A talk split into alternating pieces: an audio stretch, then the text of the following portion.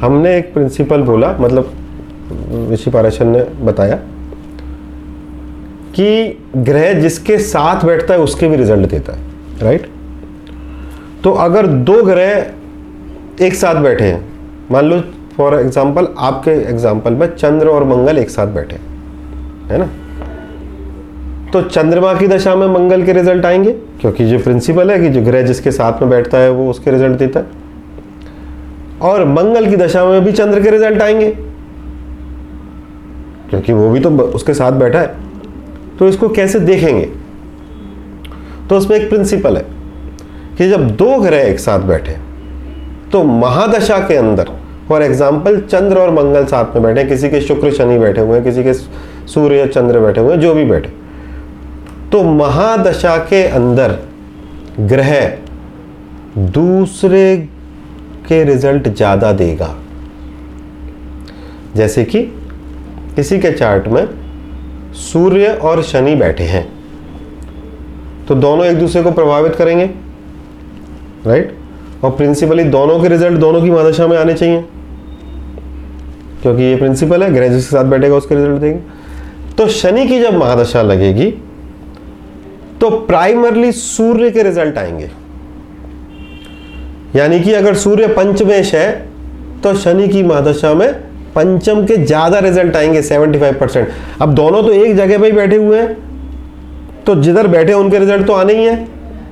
But Shani की महादशा में जो उसका लॉर्डशिप है, दस ग्यारह है या जो भी है, उसके कम रिज़ल्ट आएँगे। उसके रिज़ल्ट आएँगे शनि की अंतरदशा में।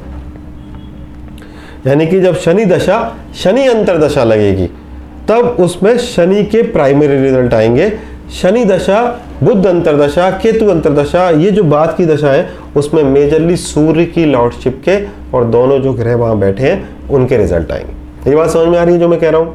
अगर आपने अभी तक एनालिसिस किए हैं अपने शादी वगैरह के तो अगर आप में से किसी का चार्ट ऐसा था, जिसमें कि सप्तमेश किसी के साथ बैठा है राइट सप्तमेश किसी के साथ बैठा है, मान लो चंद्र के साथ बैठा है।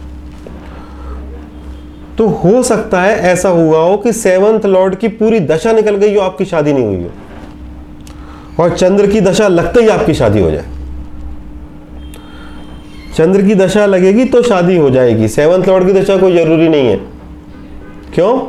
महादशा। महादशा में दो ग्रह जब एक साथ बैठेंगे तो महादशा के अंदर दूसरे के रिज़ल्ट देगा ग्रह।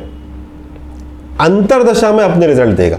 तो अब किसी और ग्रह की दशा में उस ग्रह की अंतरदशा लग गई। मान लो, चंद्र की दशा में शनि की अंतरदशा लगी है और सूर्य और शनि साथ में बैठे थे। राइट सूर्य और शनि साथ में बैठे थे। तो चंद्र की दशा में शनि की अंतरदशा में शनि के ही रिज़ल्ट आएँगे। यानी कि शनि जहाँ का मालिक है, वहीं के रिज़ल्ट आएँगे। केवल उसकी महादशा के अंदर चंद्र के रिज़ल्ट आएँगे, जिसके साथ वो बैठे।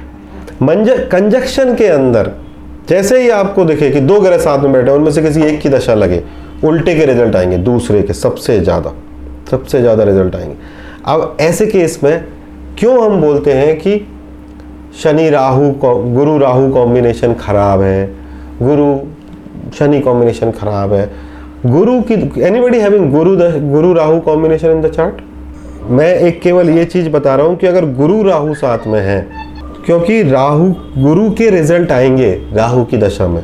ये अलग बात है कि गुरु चार्ट में अष्टमेश है। तो राहु की दशा में अष्टमेश के रिज़ल्ट आएँगे तबीयत से। इसीलिए जिसका गुरु राहु कॉम्बिनेशन होता है, उसमें गुरु अगर सौराशी है तो उसको राहु की दशा में सुपर रिज़ल्ट मिलता है। क्यों? क्योंकि फ्लिप हो रहा है वो दशा, अंतरदशा के अंदर वो रोल जो है, वो फ्लिप हो रहा है। गुरु राहु के दे रहा है, राहु गुरु के दे रहा है। ये गुरु तुला में है तो छठे का मालिक वहाँ से छठे का मालिक है, आपका जो बोल रहे हो, है ना? तो